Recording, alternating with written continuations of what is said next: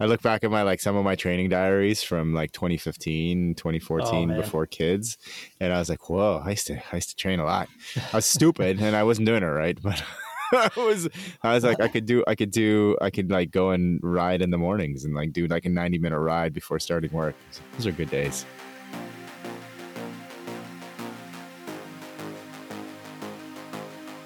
Hi, everyone. I'm Andrew. And I'm Michael. And this is the Endurance Innovation Podcast.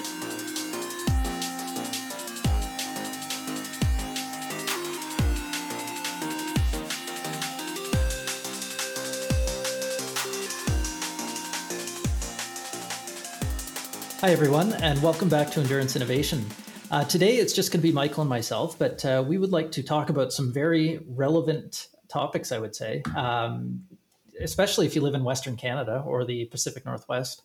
Uh, if you haven't been following the news, uh, it has literally been burning up here.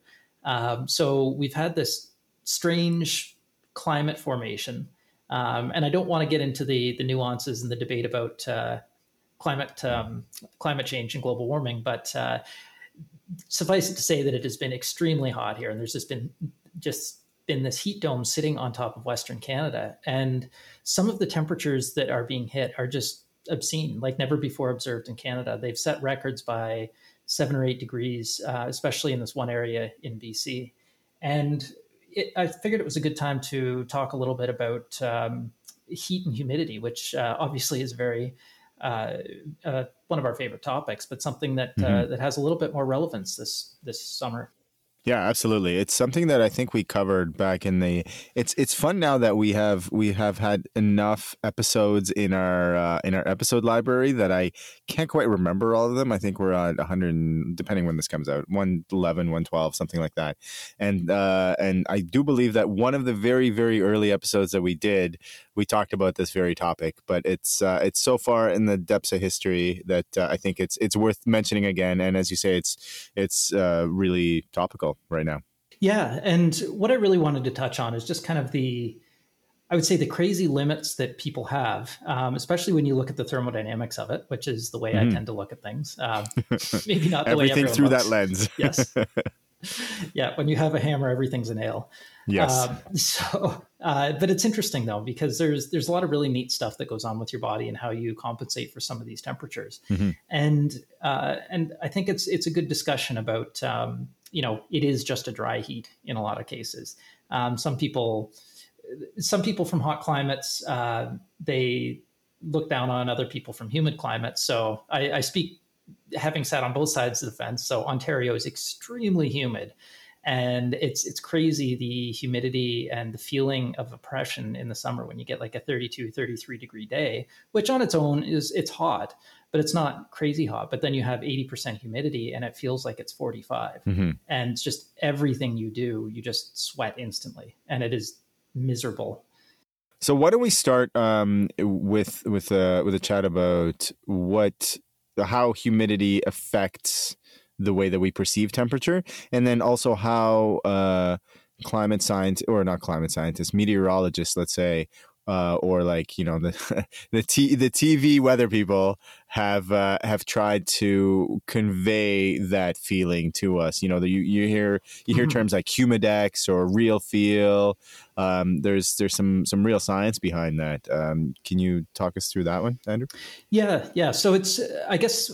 To start off, let's look at it in terms of just how humidity is defined. So the way we usually talk about humidity is relative humidity, uh, which is kind of, I would say, the um, the least direct way to, to talk about it, but uh, it has some importance to it. So mm-hmm. relative humidity is just how much moisture is in the air compared to how much the air can hold. So you can okay. have a fixed amount. So usually it's in grams per cubic meter, um, but you can have a fixed amount of uh, of water in the air. And depending on the temperature, the relative humidity changes, even if the exact amount of humidity or the, the amount of water in the air stays constant. Um, and why so is that? Is, well, it's just the the ability. It's like the solubility of um, water in air, basically. Um, I don't know the exact thermodynamic definition or, or the the exact physics, but it's uh, basically when something's hotter, it tends to uh, be able to hold or to dissolve more of something. So it, it carries through with uh, humidity as well. So okay. if you're dealing with um, a really hot air, you can cram a lot more water into it. when, and you can feel it. oh, yeah, yeah. Yeah, some days it feels like you're swimming through the air.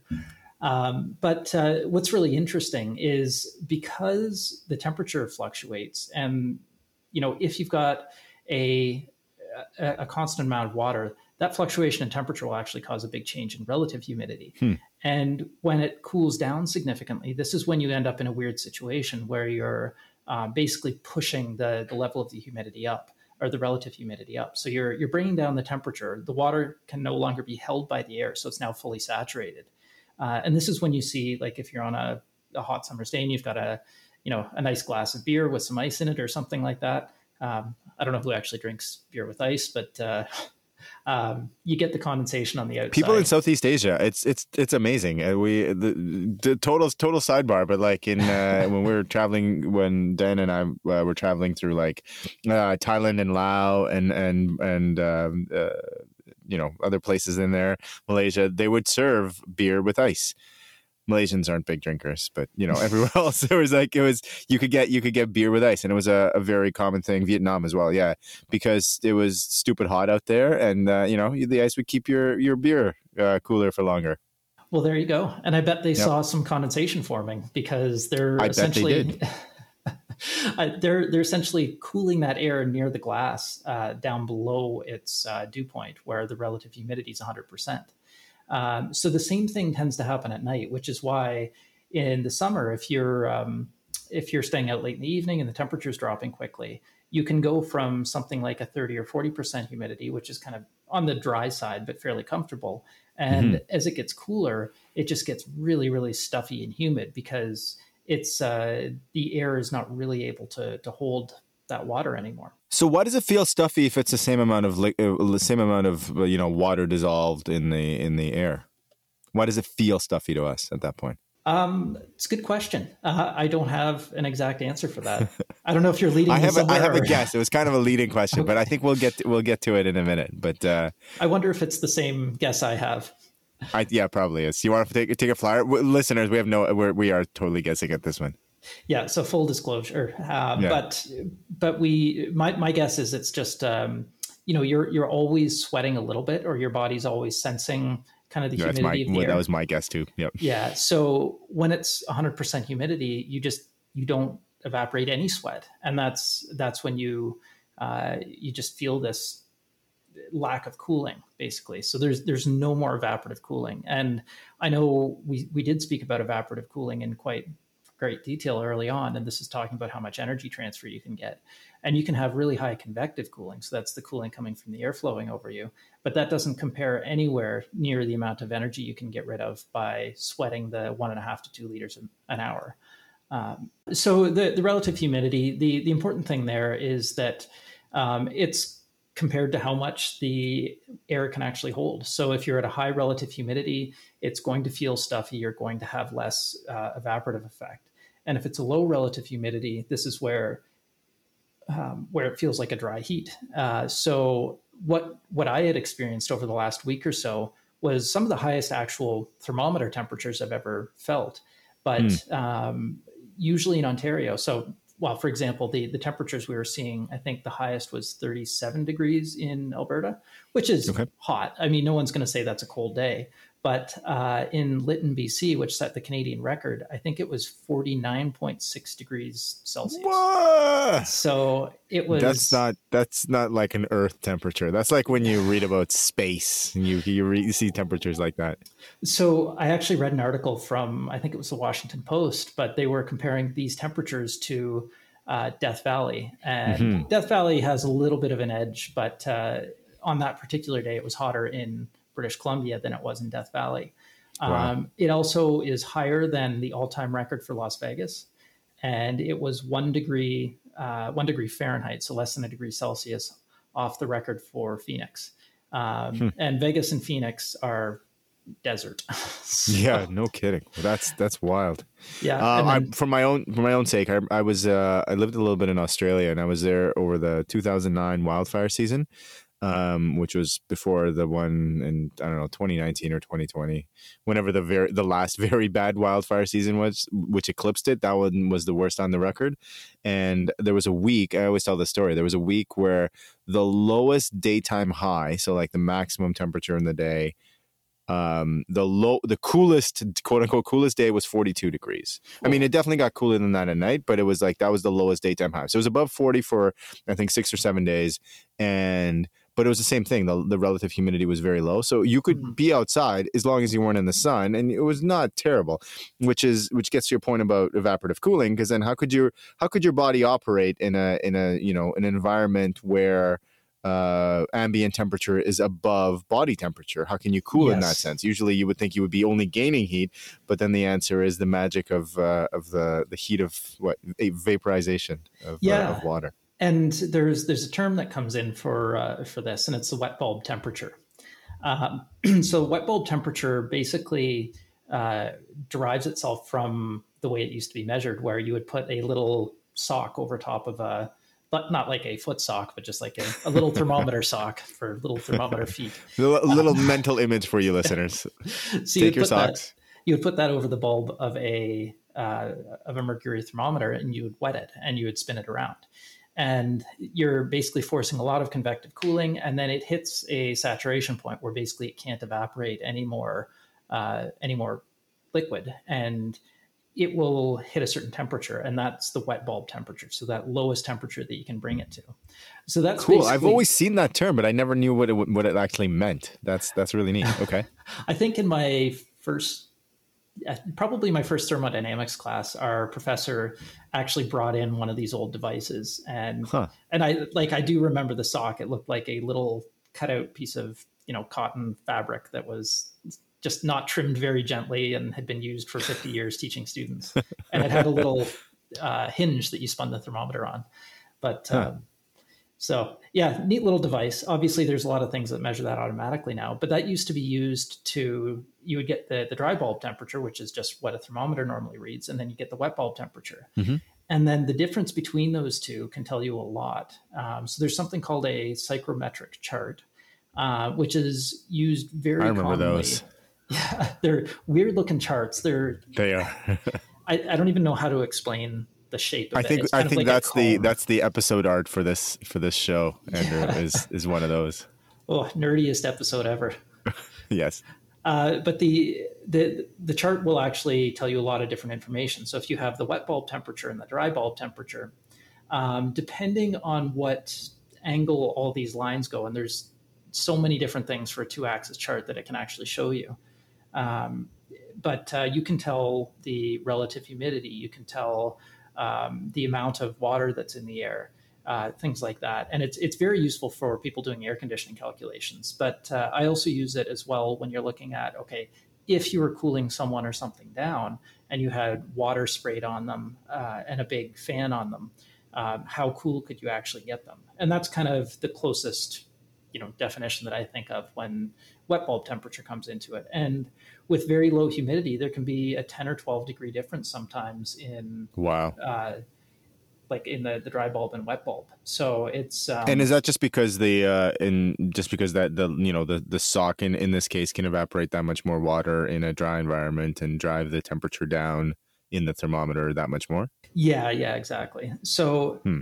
it's um basically, well, I'm looking at the chart right now, and at thirty degrees Celsius, uh, at zero percent, uh, which is very hard to achieve, zero percent relative humidity, the dry bulb temperature, or sorry, the wet bulb temperature is around ten degrees. So that's a twenty degree difference. How much is it? ten degrees. Wow. That's enormous. So, so in this, in this, uh, if I can, if I can make an analogy, uh, listeners, you are the thermometer, and your skin suit or tri suit is the sock, and uh, you know whatever you get sprayed on by spectators or your own your own sweat, of course, is the is the is the you know the wetness of the sock in this case. So you you are the wet bulb in uh, in a triathlon as you or or a cycling or running race as you go along. Exactly, you're just a big wet sock. Yep. Um, so if you bring it up to forty percent humidity though, uh, that actually, um, goes from ten degrees all the way up to about twenty-two degrees. Um, so mm. that's you know, more common range for humidity. I think we were like in our heat wave, we were at like forty is thirty. Quite dry though. Like forty is, is dry, yeah, yeah. It's, it's forty would to my Ontario body, you know, and as you mentioned, Ontario does get quite humid. Uh, to my Ontario body in the summer, if it's forty percent humidity, it's like, wow, it's dry. It's comfortable. Like forty is very, is quite low for us here in the summer. Um, but for you, maybe it's like for, for Ontario or for Alberta, it's probably normal. Yeah. When, when we hit this heat wave, uh, we were at like thirty-five to forty percent, depending on the time of day. Um, mm-hmm. And it was like, that is still extremely dry, but uh, already by that point, you're getting down to only an eight degree difference uh, between. So what if we're at like eighty percent? What if we're like, you know, Kona-ish conditions, you know, typ- fairly typical of Kona, thirty degrees and eighty, eighty percent humidity. So thirty degrees Celsius dry bulb is about twenty-seven wet bulb. Mm. So you can see the difference already uh, and how that would be impacting your your ability to cool uh, just because you don't have that low temperature that you can now, or that the evaporation would now drop your skin down to. Mm-hmm. Um, so it's, uh, yeah, it it has a huge, huge impact. And when you get into these conditions where it's completely saturated, so late in the evening or early in the morning when the temperature tends to be at its lowest, uh, that's usually when you end up with the highest relative humidity, just because you're you're bringing the right. top down on the, the ability of the water, the air to hold water. Uh, right. You're squeezing it all out, and yeah. and that's uh, why you get dew formation on exactly. you know plants and things and spider webs and yep. pretty pretty things you can look at in the mornings. On your dog walks. It's pretty. It's just not great for cooling. Although you that's are true. At the lowest temperature when that happens. So it's the, that's mm-hmm. the nice part of it. Um, but that's, that's actually the dew point is when you hit one hundred percent relative humidity. So any lower and anything, well, anything below that temperature would start to condense water, uh, which is why you get your, your beer with ice in it in Southeast Asia. You get that right. uh, condensing water. Do you know how that how all of this translates into the you know the readings that we see on the on the T V with uh, with hu- Humidex or whatever you want to call it? Well, that's that's a little bit more complicated because um, and I think there's a little bit of secret sauce in there. So every uh, hmm. every news organization meteorologist has maybe a slightly different formulation to this, um, and it gets tweaked over time because it's it's a very subjective feel because it's. Yes. Um, it's kind of how it feels to you or to someone else. And there's no way to calibrate that. And, uh, and maybe as a bit of a, uh, foreshadowing for later in the episode, it's very difficult to calibrate yourself, um, to a scientific device. Um, I like what you did there, but, uh, yeah, the, the actual definition of it is kind of loose. So from what I understand mm-hmm. anyway, I could be wrong about that. I think maybe there are some published numbers and, and equations that people use, but it's based on a subjective uh, scale. So the, um, yeah, the, the, the important thing though, is that when you are at a high temperature, um, so if you're above uh, thirty-five degrees or thirty-seven degrees, which is, you know, your core body temperature, theoretically you can't shed heat. So you would have to mm-hmm. like you would continue building it up because your metabolism sure doesn't stop. Um, it'll, it'll slow down a bit, but it's not going to stop. Um, and if you're at one hundred percent relative humidity in thirty-seven degrees, then that's kind of game over there. There's not much you can do to keep yourself cool. Yeah, that's why people die. I mean, this is yeah. you know, it's, it's it's a little bit grim to say, but uh, like that's that's what you know when your body can't shed heat. That's when you you know you accumulate it. And we've talked about you know heat stress and heat stroke in the past, and uh, we usually look at it from a through the lens of endurance exercise, but. You know, there've been there've been a lot of, uh, you know, sadly, a lot of people who've died in B C recently because mm-hmm. of uh, heat related effects, right? And, and so, you know, to your point, if your body exceeds its ability to cool itself, and you don't have the, you know, if you're like, if you know, if you're, uh, if you don't have a home to go to, and you don't have like a cooling place to go to, then then you're you're you're kind of screwed, right? Like, unfortunately, it's uh, uh, it's a really, you know, it's a tragedy. Um, but yeah, that's kind of the reality that we're starting to live in. Yeah. And it's, um, you, you do see one of the first things that happens, at least in, in large city centers where they can hopefully afford to do this, is these cooling stations mm-hmm. set up to, to help mitigate the heat effects. So if you're, um, if you are fully saturated, getting cold water sprayed on you is only going to help in the fact that the water is cooler than your body. And then once it's up at body temperature and one hundred percent humidity, then it's not going to evaporate. However, right. because that one hundred percent rarely happens at the highest temperature, um, except for very special circumstances, like say you were in a mine or something where there's no air exchange. Mm. Um, and I have heard, and we can touch back on this, but I have heard some uh, interesting ways of dealing with that. But um, these cooling stations will typically mist water and the evaporation of that water in the air. So not even touching your body yet. Um, it's essentially acting as an air conditioner. And this is actually cool. Yeah, it is. Uh, it's an evaporative cooler. Um, it's a common air conditioning technique used in kind of the Southwest and North America where it's very dry, uh, hmm. as well as not so much in Alberta, but um, it's it's amazing how effective it is. But it just doesn't work in Ontario because the, the wet bulb temperature is too high. It's uh, it's already mm-hmm. too muggy, and you don't want to add more humidity to the air. add add liquid to the water or to the to the air. That's really interesting. Evaporative coolers are are fascinating, and that mm-hmm. that's the thing that, you know, when when you when I first looked at them, until you you told me this, I don't know, some weeks ago. Um, I assumed that they were just spraying people, and then as a result of having maybe like supplementing your own body sweat, you have more moisture on your body to evaporate, but it's actually cooling. The fact that it's actually cooling the air around you, that's that's really neat. Yeah, it's doing a little bit of both, but uh, hmm. when you have a fine mist like that, uh, like what you need to drive evaporation is a lot of surface area, and we're kind of fixed sure. with our surface area. Um, there are ways to increase it, but they usually don't result in you going faster. Um, so... Uh, but the the droplets themselves, like an aerosol, is a very effective way to increase um, surface area. And this is kind of going off on a tangent, but I remember an interesting example for chemistry. Um, when you look at uh, a, a flour mill, um, they used to explode yes. because you've got this pulverized flour that is floating in the air. And if you took a match and dropped it on a pile of flour, it's not going to do anything. But this pulverized, aerosolized flour Uh, with a ton of surface area, something that's not really reactive how we're normally used to it. If it gets in the right proportions, uh, it can be explosive. It's it's just like a bomb. It's like the um, yeah, that's your fuel. In a, yeah, in a car engine. That's right. That's exactly that's the example I was going to use. Is like the fuel injectors. Is that that's what they're doing with, with mm-hmm. gasoline. Same thing with gasoline, right? Like if you've got a puddle of gasoline on the on the ground, you can light it. You can you can get it to ignite with uh, with an open flame, but you're it's not going to explode. But if it's aerosolized, that's a totally different story. And I think it goes without saying, please don't try this at home. Don't try this at home, especially don't try aerosolizing things and trying to get them to explode. Which is kind of like my misspent youth. Maybe there's another I've grown episode out of it. About that. Maybe. Well, we'll keep that one in the uh, in the in the in the you know the idea bank for now, Andrew. Um, so, is there anything that, that folks can take away? Like, look, so let's let let's get back to we we spent some time talking about you know um, the physics behind uh, behind humidity and temperature.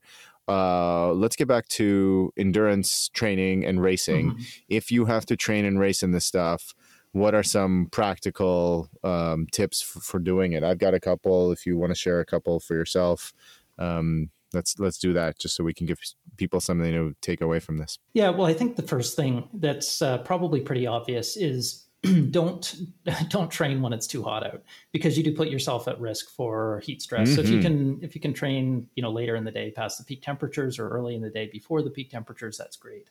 Um, the other thing too is the fuel for all this evaporation is your own hydration level.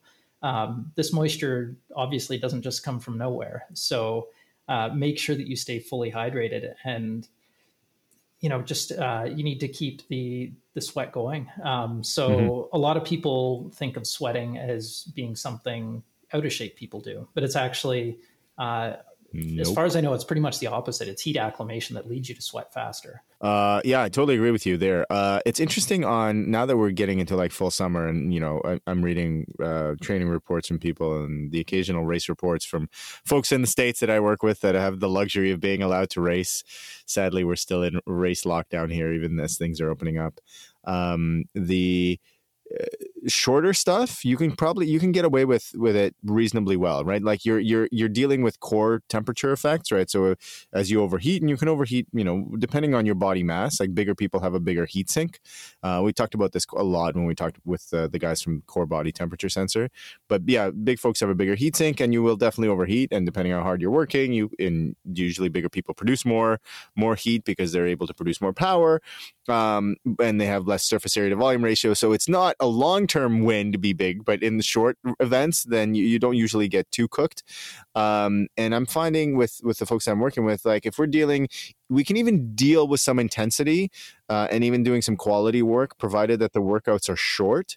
Um, and, uh, and there's not a lot of, you know, a lot of duration in there, that we can still do quite a bit of useful work.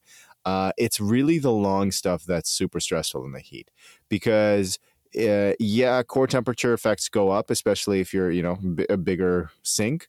Um, but also that's when dehydration bites you in the ass. Like you can only sweat out so much liquid in an, you know, an hour, seventy-five minutes, maybe even ninety minute workout. Like, especially, you know, if you're, you know, again, maybe larger than average, you're carrying around, I don't know, five liters of, of blood plasma or something like that, plus or minus a little bit. You're not really going to lose very much, uh, very much as a percentage in that, in that ninety minutes. But if you're out for like, if you're out there for a six hour bike ride, right? Or if you're out there for like a, you know, three hour run, which I would never, ever, ever recommend anyone do in the heat. That's not a good idea. Um, that's when you really start to run into trouble, because you, it's, it's also, it's impossible to replenish all the fluid that you lose on hot days. And it's not a good idea to try, because they'll just sit in your gut. It just doesn't, it just can't absorb quickly enough. We're t- I like how we're bringing a lot of topics in here. Um, but uh, yeah, so kind of like my big takeaways is, you know, try not to do it, uh, especially long stuff. I think long workouts are probably the hardest in the heat, and there's not a lot of upside to doing them. Like you can think about heat adaptation training. Nobody does heat long. Nobody does, except for like outside of labs and cruel, you know, tests, test scenarios. No one does really long ad- training in the heat on purpose, I don't think, or they shouldn't, in my opinion. Um, so that kind of stuff you really want to watch out for. And uh, if you if you have no choice, you really got to take intensity way down and be extra careful with hydration. Um, if you have the option, take it indoors in an air-conditioned space. I know running three hours on a treadmill kind of sucks. Um, but if you if that run needs to happen, I would say like move heaven and earth to to move things around in your schedule to to avoid doing that kind of training in that in those conditions. Um, but indoors indoors is, is always an option uh, as well. Uh, the other thing that people don't always take into consideration with dry air is uh, you actually lose a lot of moisture from your lungs as well.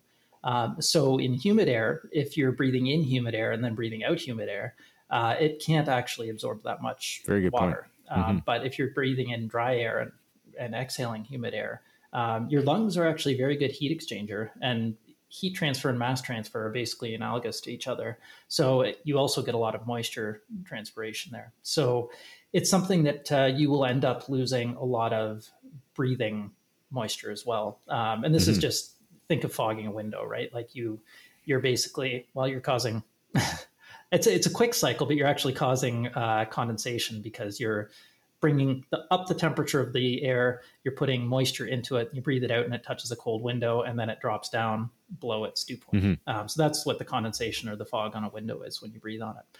But that's that's you losing moisture from your body there. And this happens a lot in winter, right? Because uh, in, in winter, people mm-hmm. people are missing that, and I'm I'm not going to spend much time talking about this, but we're missing that that kind of the thirst reflex is usually calibrated to heat. No one really, I don't, I say no one.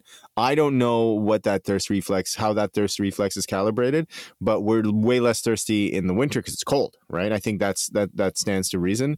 Again, kind of like my educated guess on that one. But as you, you, uh, to your point, like in the winter, because of what you were talking about earlier, how, you know, cold air has much less capacity mm-hmm. for, for carrying water. So even if the relative humidity is quite high in the winter, which it often is because it's just so cold, and there's not a lot of air in the water, in the, in the, there's not a lot of water in the air. I don't know why I'm having so much trouble with that. But as you say, if, if you're, if you're expelling, yeah, if you're expelling air at body temperature, it has a ton of, a ton of moisture compared to the outside air, and the, the air that you're inhaling, when it's then warmed up to body temperature, then it's, it's, it actually ends up being quite dry. So even mm-hmm. if it's super humid, the relative humidity rather is quite high in the winter, it's still rel- it's still very dry relative to, you know, the air that you're breathing out. And so you you could potentially lose quite a bit of moisture, and you're not interested in drinking because it's cold. So that's that's a, a factor that, you know, we, that is often overlooked in winter. But happily, we're far away from winter. We don't have to think about it. Um, so in dry conditions in the summer, you gotta yeah you gotta be careful with that um, with that hydration. Also um, for uh, for for the differences between cycling and running. Obviously, in cycling, there's a lot more convective heat transfer, which also helps with convective mass transfer of evaporation, right, Andrew? And so uh, cycle, that's why it's so much more comfortable riding your bike when it's hot. And the the real implication that I want to touch on as we're getting into hopefully racing maybe, um, or, you know, race style workouts where you you you're on a bike and you're like, okay, well, you know, it's hot, but I'm I'm managing this, and I'm, you know, my my thermal comfort level is reasonable because I'm sweating and there's a lot of wind flowing past me because I'm creating it, and it, it feels nice and cool. And then you hop off the bike and you start running, and it's just like it hits you like a hammer because all yes, of a sudden your speed your speed drops, I don't know, by a factor of three, give or take, um, and it's it is holy smokes a lot hotter when you don't have all that that airflow blowing past you, and you, maybe your posture is a little, well, your posture is obviously different biking and running, and I, I, I have a I have a feeling that that actually affects uh, evaporative cooling too, um, and uh, it's uh, yeah it's a it's a huge effect. So it's something to, to pay attention to when you're pacing the bike, because there's you know there's all sorts of considerations for pacing the bike, but thermal considerations should be one of them when it's hot. And if you feel thermally okay on the bike and then you hop off and you start running, that doesn't mean that it's going to carry over to the run. It sometimes happens very quickly. And if it's a long race, that's, you may have overcooked it. And again, it literally overcooked it in this case, or no, still figuratively. Um, and uh, you're, you're, you, there's, it's, it's hard to come back from that. Yeah, definitely some, some good points there. Um, I would say the one final takeaway, and this is more of a public service preaching announcement. I don't know what you want to call it, but, uh, The, I mean, the, the big thing is, like, we're not meant to handle this. Uh, the places we live in generally aren't meant to handle this kind of heat. And in mm-hmm. B C, like one or two days after setting these temperature records, uh, the town of Lytton literally burned to the ground. Um, yep. So everything gets so dry. And, um, you know, whether or not you blame it on climate change or something else, but uh, the the point no, is, no, we'll, we'll blame it on climate change. I'm, okay. I'm, I'm, I'm glad I'm, we I'm can happy be comfortable to like, with that. yeah, I, I totally. I mean, like, I'm not a I'm not a climate scientist, so like, I'm talking out of my ass a little bit on this one, but I mean, I think the preponderance of evidence is pretty fucking strong in that case. Yeah, and when you beat a record by eight degrees, uh, a record that has stood for one hundred twenty-five years or something, you smash yeah. it by eight degrees. That's uh, That's a pretty strong statement, but um, yeah, it's a you strong see the, signal. Yeah, you see the the impact, like how quickly, uh, because all of these news crews were hanging around Lytton, B C, and um, you know, a day or two later, it's on fire, and just everything. So it takes far less energy to actually start a fire. So it can be a cigarette butt or a um, you know a, a spark from whatever, a car. Mm-hmm. Car brakes. They they even suspected it was uh, sparks off of train wheels that uh, was enough to cause hmm. the, the fire to start. Um, That's so wild, because everything's becomes, so dry, right? Yeah, it becomes so much easier. It takes less energy from the actual spark to ignite something, and mm-hmm. and that's the real problem. Is like when you get into Alberta, the you know the desert areas, wherever you look, there's um, like it's just everything is so dry as a result. Um, we fortunately had a bit of rain in Alberta leading up to it. So the grass was kind of green, but very quickly it gets yellow. So there's there's not much mm-hmm. green after one of these, uh, these yeah. heat waves. So anyway, it's, um, yeah, be cautious. So if you're, you know, outdoors, don't, uh, and this is just, you know, if you're camping or whatever, and you're in a dry area, just pay attention to the, uh, the no fires, no, um, no burning signs. Cause, um, yeah, it's super critical, because I think there's like one hundred twenty-five forest fires going in B C right now. And it's super early for forest fires in B C, is, right? Yeah. Usually it's like an August problem. Yep. Uh, yesterday, yep. actually, um, we had, well, basically a huge haze settle over the Cochrane area, and the haze was smoke from B C fires. So it's mm-hmm. it's starting already. So that's the, yeah. the downside of the heat, or another downside of the heat. Right. Okay, let's move on, because yes. I mean, it's just abundantly clear that we can spend a lot of time talking about this thing. yeah. Um, we we we have a the next segment we want to cover is, is a short one. It's uh, it was a question that uh, that one of our listeners submitted, and actually, this listener is a uh, is a patron and one of the original patrons when we first announced that we were on Patreon. So, uh, Chris Kirker, thank you so much for. for your support. I hope I'm pronouncing your last name correctly. I'm pretty confident with Chris, though. I, I, I think I can, I think I got that. I, I got that one nailed. Um, so, uh, Chris writes, um, it, he, he asks us actually to have a, a chat with a coach to talk about this. Um, and Chris, we are working on this, but uh, I think it's such a wonderful question that I want to uh, share my thoughts on it uh, before we do line up that interview. And so um, uh, Chris was asking if we know anyone who is coached only using R P E, which uh, folks, of course, is uh, is uh, rate of perceived exertion. So it's a subjective um, evaluation of how hard you are working at any given time. Um, and so he says that his wife has been training for a third Ironman and does not use anything except for her R P E, which is like remarkable and unusual, Chris.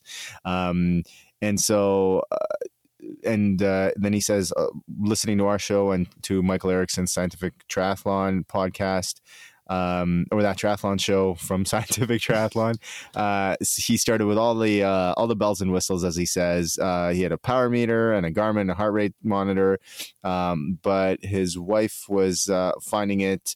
You know, she didn't enjoy. She didn't enjoy the process, and um, they slowly eliminated each piece of tech.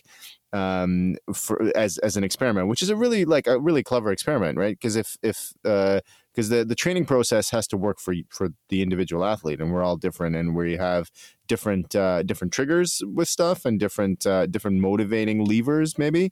And so um, basically, they they uh, so Chris was Chris uh, eliminated everything other than R P E, and so uh, his wife now trains solely by R P E, as he mentions, and just uses a scale of three to ten, where I imagine ten is, is all out, and three would be would be I think three is uh, is moderate on the on the ten point scale, two being easy. Um, and so uh, what he says is that he still does keep track of her numbers and he adjusts accordingly, but he, he never tells her, you know, secrets are sometimes okay. Um, and then uh, and he says that she can now replicate what he's asking her to do with scary accuracy, which is really impressive, actually. And mm-hmm. I'll I'll touch on that in a minute.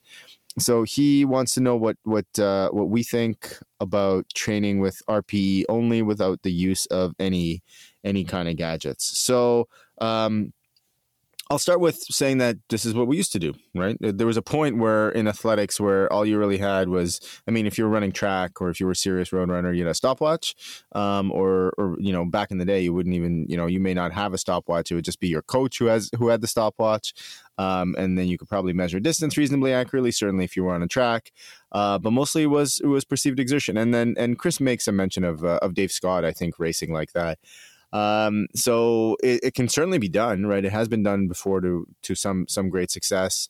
Um, I do think there's a place, obviously. I mean, look, the uh, the title of our show, of the show that we're, we're we're talking to you from is Endurance Innovation, and and obviously, if you've listened to us, we're we're big tech, you know, tech files, and uh, we like all this stuff. Um, but I think there has been, I don't, I wouldn't say that the pendulum has swung against technology in training. I think there's still very much, you know, there's more technology coming out and more, you know, more ways of analyzing that the data that comes from it sometimes.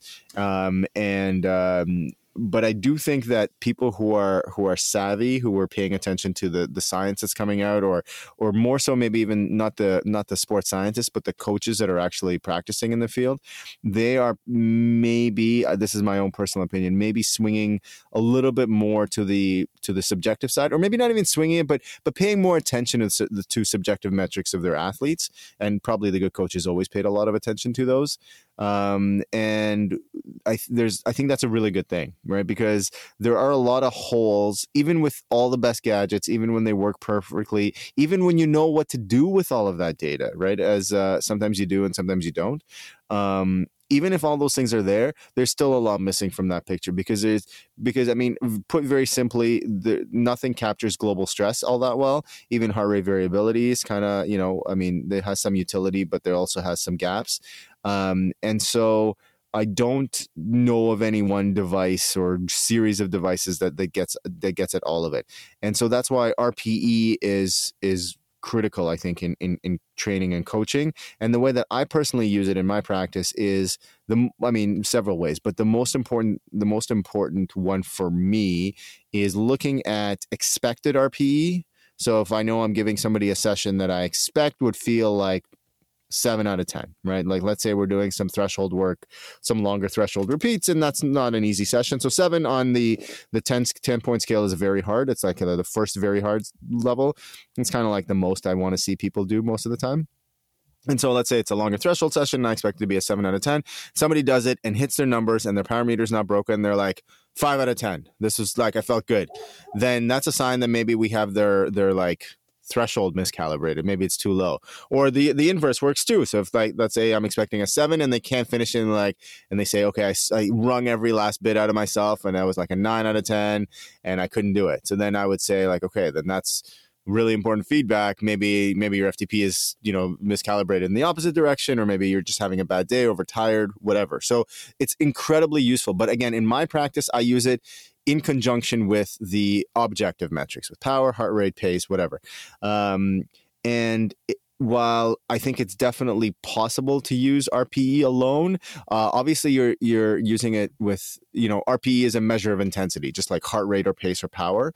Um, And uh, you you still need to be capturing duration in some some way, shape, or form, whether or not it's, you know, meters swam or or, or kilometers run or, or or ridden, or in in cycling terms, I would say more more useful would be duration, like in time, and running in some ex- to some extent would be more useful to use duration. So look, I, I've seen duration times R P E as a as a metric of total volume used, and I think that can be used. You know, if you're like, uh, it's it's one way to to assess total training volume. You know, duration times R P E, or because I mean anything like T S S's or any similar metrics are some measure of duration and some measure of intensity. So in this case, you're just replacing power, pace, heart rate as measures of intensity with with R P E as a measure of intensity. So I think it can work. And clearly in, in your wife's case, Chris, it, it is working. Uh, I do think that you are that you can get more insight if you couple it with with the uh, the devices. And it sounds like you're doing that. It sounds like, you know, you're tracking those that data. I don't know how you're sneaking, you know, the power meter on on her bike, or or like the the how you how you're convincing her to wear a heart rate strap when she doesn't want to collect heart rate. Uh, I you know that's that's between you and her. Uh, but I think it's. Uh, I think you're you're probably missing a little piece of the puzzle, but you're probably getting a lot of the things right anyway, especially if she's successful with with, with her application. And I, I'll say this too, because I think I think this is something that's that's sometimes lost in the, you know, this is the forest for the trees thing, where um, where you just you you can do. Where if you get like the the volume, if you get the duration piece right for most athletes, especially for long course athletes, and you keep them healthy and safe and happy, you can do a ton. You can get a lot wrong as long as you can get them to train as much as they're comfortable training, as much as their schedule will allow them to train, and as much as, you know, they can handle with their recovery and not get sick, not get injured. Um, you're you're doing it right, and uh, you know, Bjor- uh, I'm gonna try. Björn Kafka. He's been, uh, been working on my German pro- uh, uh, pronunciation of that name. Uh, he was he said that when he was on our show, and he he said it to me in recent conversations too. Um, that everything works, and I think this is a this is a not enough appreciated maxim in endurance training, and to a very large extent, everything does work. Uh, so whatever you can get your athlete, if you're working with an athlete, or for you. Uh, if you're self-coached, whatever you can do to make you do the right things, whatever the those motivating levers are, as I mentioned earlier, that get you there, then that's great. That that's that's what you should be using. So uh, sorry, Andrew, that was a lot of words. no, no, I was uh, the only thing I was going to interject there, um, and it wasn't in disagreement at all. It was actually thinking back to when we started our conversation before we started recording here. Um, I was actually talking about that exact scenario where I have had a couple runs recently where on paper. Um, I had good pace uh, and my heart rate was quite low, but I felt terrible. So like if you're just looking at the data without taking R P E into consideration, it looks really good. And then if you ask me, mm. it was the exact opposite. So yes, um, so it's it, that's, a I think, a, a very relevant example. And if you can also continually recalibrate yourself and recalibrate your R P E, which it sounds like is exactly the situation here, that actually, I think, could be beneficial for pacing. Plus, you're not reliant on technology, which is sometimes prone to failure. So mm-hmm. um, there's probably a lot of Ironman athletes out there who, if their power meter died, uh, they would be in serious trouble. So, so I don't know if I've ever shared this story before. My, my I've only done one Ironman so far, and uh, before Canada Man later this year. And this is Ironman Muskoka. The one year it was run, which is like the hardest Ironman in Canada at the time, just because it was like the Ironman Muskoka half twice, which is a lot of climbing. And it was like uh, it was it was it was you know a comedy of errors, and uh, it was a it was a really, let's say, interesting experience. But my power meter didn't work. It was the same thing. And I stopped three times on the bike to try to get a reset it, to like reset my Garmin. It just wouldn't pair. It was in the, like a Stages Gen two, which had some issues, especially when you were, when they were working, when, um, when you were pairing them to watches and not to, uh, like proper head unit or like proper, like bicycle head units. They had connection issues up the mm-hmm. wazoo. And, uh, one of the times that it happened to me was in Ironman Muskoka, and I was like, fuck, what do I do now? So then I went to like heart rate, like I had a plan B, and it's important to have a plan B, but we're getting off topic. I think, yeah, your, your point about what your recent experience is really interesting. And I, you know, I try to listeners, I try to give Andrew some advice, but I don't know what's going on. I think it's, if it persists, it's worth like maybe, maybe doing a blood, te- blood test, or maybe even like doing some cardiac testing. But mm-hmm. honestly, I think it's probably just central nervous system fatigue. That was my kind of my flyer at it. Um, but to your point about calibration, this is something that I think a lot of co- smart coaches talk about. I know David Tilbury Davis, friend of the show and past guest, um, talked about this. Uh, he, he used, he uh, talked about using, uh, not re- overly relying on devices, but using them to calibrate your own kind of mm-hmm. R P E. But it sounds like what, what Chris is doing in this case with coaching his wife, that isn't happening. Like she's not using, she is not using you know, her power meter to calibrate her R P E. She's just going by R P E, which but is which she, is rare. She is getting feedback though, I would assume. If if she doesn't go out. That's a good do... question. We're gonna we're gonna follow up with Chris and, and bring this like and kind of circle back on this anecdote. Um But uh, yeah, the the other thing I would say, like where you're, you know, your training I think can be quite effective on R P E. What scares the you know the pants off of me is. is racing long course on R P E alone. Like, I think you need to have a, a very well calibrated, you know, R P E meter, because weird shit happens on race day, right? Like when anyone who's listening has, an, uh, has, has raced before, probably most of you, you know that like, you know, at the gun, most people, um, or when you start each leg of the triathlon, most people in my experience as a coach and athlete too, um, their, their R P E is lower than their effort, right? So like you get off the, you get off the bike, you're like, oh, I feel amazing. I'm glad to be done with that stupid bike. And you start running and maybe your cadence is higher because you're, you're generally cycling cadence is higher than running cadence for most of us, especially most of us with big, big legs. Um, the, uh, you know, and you're like, oh, I, I feel amazing. And then you look down and you're like, holy shit, I'm like thirty seconds per kilometer faster than I ought to be for my, uh, you know, per my race plan, but I feel so good. And maybe I can, you know, I can uh, I can tough it out, and maybe that's I'm like just having that's, a good day. Have, yeah, yeah, it's the it's the famous last words. Maybe I'm having a really good day in the the first kilometer of the of the Ironman marathon.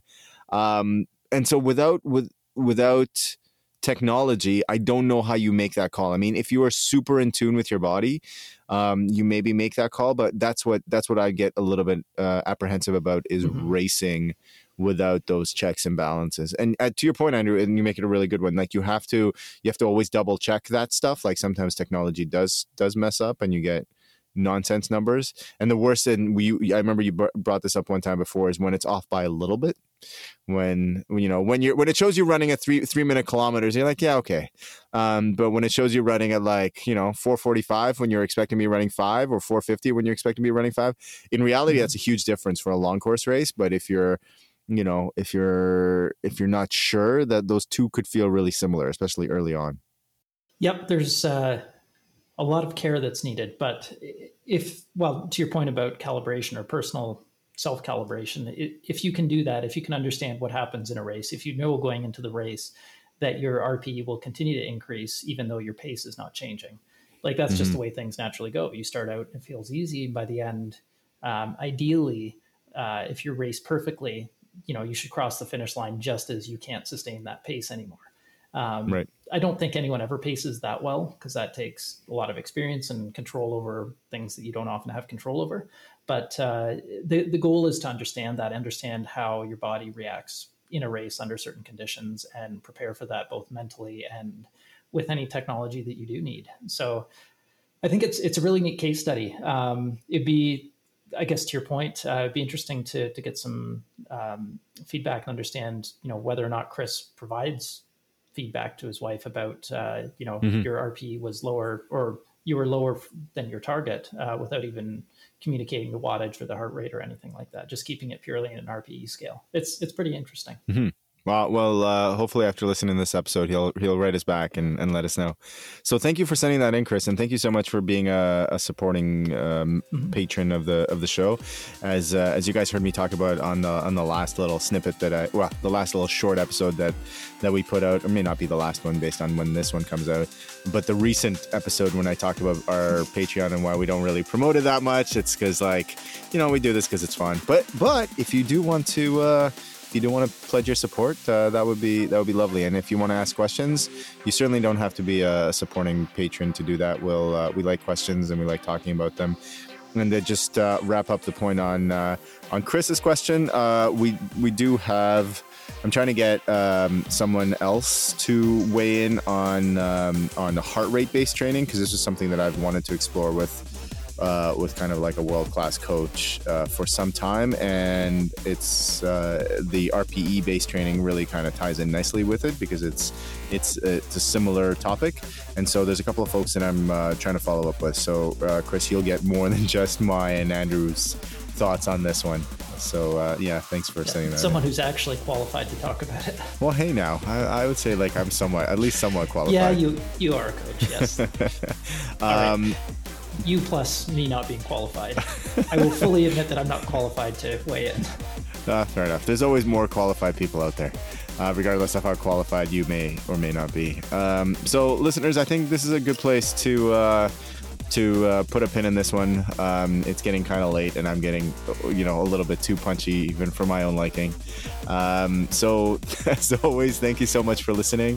And uh, I'm not sure how much this is going to get make it into the show, but uh, we Andrew and I just started talking, and uh, and we had spent like twenty-five or twenty-seven minutes before we even started recording the show formally, and catching up on stuff. So it's been uh, it's been a, a nice long conversation, and now I am ready for bed. So thank you for listening, and uh, you know, uh, give us a rating or review. You know the drill, and uh, we've had some nice ratings come in, and I appreciate that very much. Um, and uh, more, most importantly, tell your friends, right? I mean, uh, it does sound like ratings and reviews help us uh, be discovered in iTunes, uh, but uh, nothing is better than word of mouth. So if you like the show, if you think that you've learned something useful, or um, you know, listen to someone who has a really interesting opinion on something, uh, then tell your friends. Tell them, hey, listen, go listen to Endurance Innovation, and because you may learn something fun.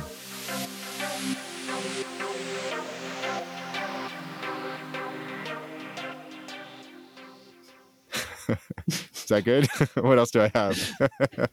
That's good. Okay. Uh, all right, everyone. I will, uh, well, I don't know. Do you want to say something? Say so. Thanks for listening, everyone. That's good. Yeah. Uh, oh, man. Yeah, I, I'm feeling the same way. To be I'm honest. totally running I'm, out of gas.